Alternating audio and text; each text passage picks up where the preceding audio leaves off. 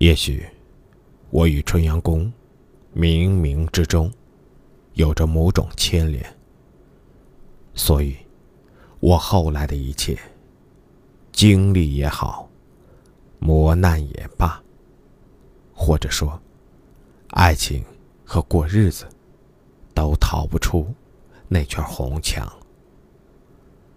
那搬迁过来的建筑仍时时散发着原有的古老气息。那七百多年前的壁画，仍透露出中国传统文化中的等级森严，令人无法抗拒。再自《宋美影日记》，其实。没有多少人熟悉这段历史，无非是些文物专家，讲起在上世纪五十年代末，眉头会飞扬起一种光彩，说这个工程如何如何浩大，如何如何具有创造性，如何如何超过了那座阿布辛拜勒神庙。那是在埃及，有三百多位专家操着不同语言。在绞尽脑汁，不让它沉入一座将要新建的水库，它终于被一块一块切割下来，重新搭建，创造了世界古建筑搬迁奇迹。可我们比他们要早七年，最重要的，全是一色皮肤和语言，是我们自己的土专家。是面对七百多年前的木骨泥壁。可是，我们原样拆下，又原样搭起。九宫离开黄河岸边，来到永乐县北，那道千年古城墙边，就有了看似旧，却是新的建筑群，让后来的人们难辨真伪。不时有老人会从省城、从京城回来，感慨不已。看看，不是伟大的国家，不是人民的智慧，这道观，如今就在黄河水里，我们就犯下滔天大罪。到了七十年代末期，就有艺术家们千里万里赶了来，看那些元代建筑。看那些七百多年前用矿物颜料绘制在泥皮上的人物与山水，他们觉得眼睛不够使了，脑子被铁块撞了，连呼吸也要停止了。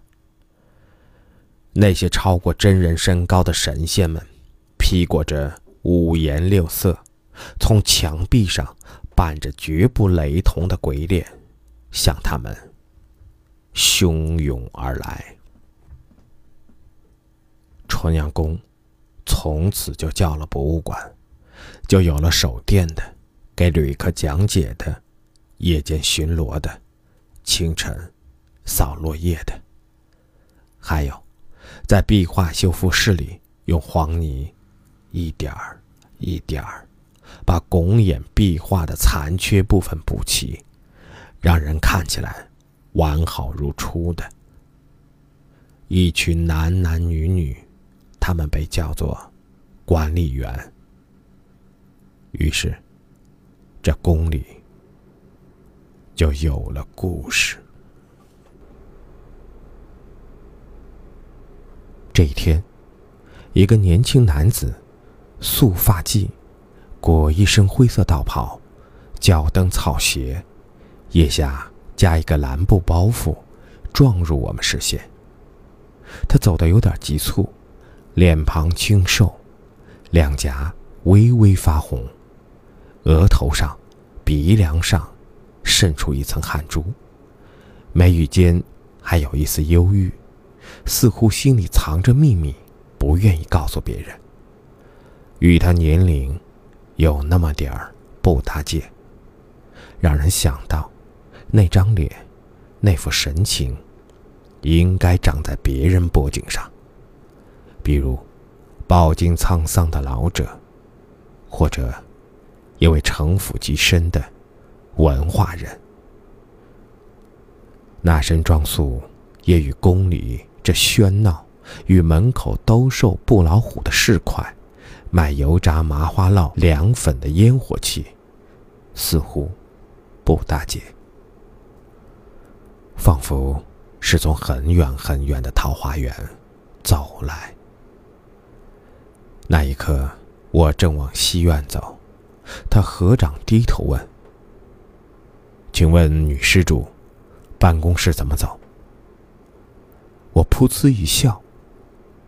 我非女施主，是管理员。他跟在我身后，穿过青砖甬道，走过荷塘边，从吕公祠东垂花门出去，一路无语。我指着那个办公室说：“去吧，领导姓孙。”你叫他孙馆长。他双手合十，唱个诺，道谢，扭身去了。望着他背影，我断定这是个有故事的人。那时候，我刚对道教有了兴趣，那些东西艰涩而深奥，没有人为我解释。这个年轻道士就这样来到我面前。从此，道士住在宫里，每天与吕洞宾供桌旁坐着。有人来布施，他就及时敲三下磬，声音清脆而悠长。有时候，他替游客翻开吕洞宾签帛。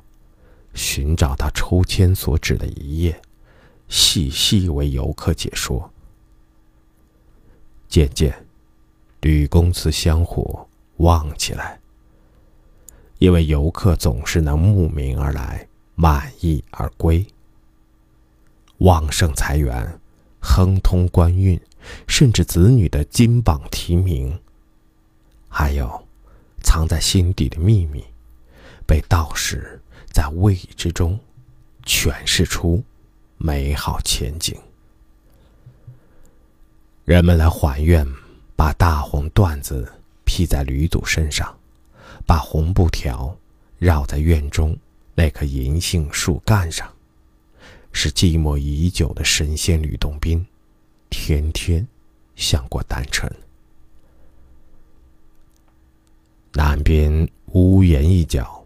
生了个小蜂窝煤炉，炉上小铁锅里总在熬一些我们没有吃过的粥，比如祠前塘里荷叶，后院子里萝卜缨子、银杏树叶子，还有几段不知名的药材放在一起煮。有一次，他问我有没有金戒指或者耳环，借给他，我把手上的戒指脱了下来，给了他。他放进煮着药材和蔬菜的小锅里。女伴秀玲说：“你怎么那么信任他？五百块钱烧的，想送给他？看他年轻，你不怕造孽，糟蹋出家人干啥？”我嘴硬，我信任他，说不出为什么。也许。是他谜语间那丝忧郁，或者他包袱里的那些书、线装本、发黄的纸、文字晦涩难懂，还有一缕冷香，在掀动书页时，隐隐的让人不由深吸一口气。忐忑两天。我白天故意避开吕公祠，夜晚却难以合眼。我想，如果他走了，五百块钱心疼上两天，也就忘了。遗憾的是，他就不是我希望的那种。我不希望的人。第三天。我找借口去吕公祠，他正在炉子前翻搅那些枝叶，那些叶子和块茎，绿的仍绿，白的仍白，冒着香气。他用竹筷捞出戒指，茶杯里清水涮了，还我。我套在手指上，一会儿。又取下，搁在手心。感到自己脸上红一阵儿，白一阵儿。若有镜子，一定如院里风中翻飞的芍药。我翻翻他的书，又放回去。讪讪问：“为什么要放金戒指？”他说。金子本身就是一味药。他每天只吃一顿饭，讲究过午不食。我想，他就靠这些维持身体所需。我把自己蒸的馍馍、腌的芥菜、后院里的红薯，给他送去。一次一点儿，更多的是能与他见面。宫里人见了，说我体恤出家人，没有用寒意深长的目光瞥我。其实，在我心里藏着一个秘密，当初我也说不清的秘密。我想知道他，知道这个年轻男子气度不凡的外表下，究竟有怎样一颗心。我们单独相处时，常常他为我讲《道德经》。他说：“道可道，非常道。”他讲大道无形，讲道法自然，讲他到过的华山，还有他的老家——山东那个小县城。他取出一叠照片给我看，他从前一片废墟上。他站在那里，一身白西装，与身边轿车残骸和坍塌的梁架对比鲜明。有一张最让我触目，他身着道袍，盘腿而坐诵经，在他身后是一处绝壁，青石狰狞，让我担忧随时会倒塌。挤他在崖下。从此，我天天下班后去与他聊天。他说话机智机敏，甚至诙谐，常常让我忍俊不禁。我说：“在五台山，小和尚与我说话，都要遭住持训斥。你们没有男女之嫌吗？”我们道教里的不出家的正一派还允许娶妻生子呢。我看那些和尚尼姑，疗房里都摆供桌，他们抬头是佛，低头是菩萨，随时可拜。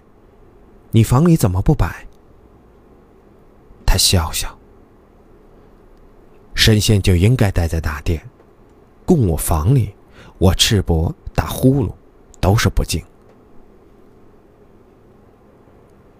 他床上是蓝色方格床单，墙上挂一幅书法，桌上摆着一摞书，在供老子神位，在燃香烛，却是有点不伦不类。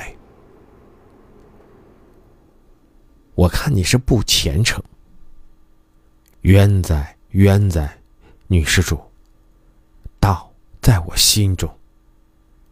说着。合掌唱诺，可是无论怎样，他眉头那丝忧郁却挥之不去。我话题稍一触及，他就岔开，让我有些尴尬，顿时沉默。而这时，他却取出一张黄表，写上几个我不认识的字。然后念念一番，然后在烛火上燃了，把一撮灰烬用水冲在杯里，然后说：“喝下去，心就会回到它本来的居处。”就像祖师爷要坐在大殿的神龛前一样。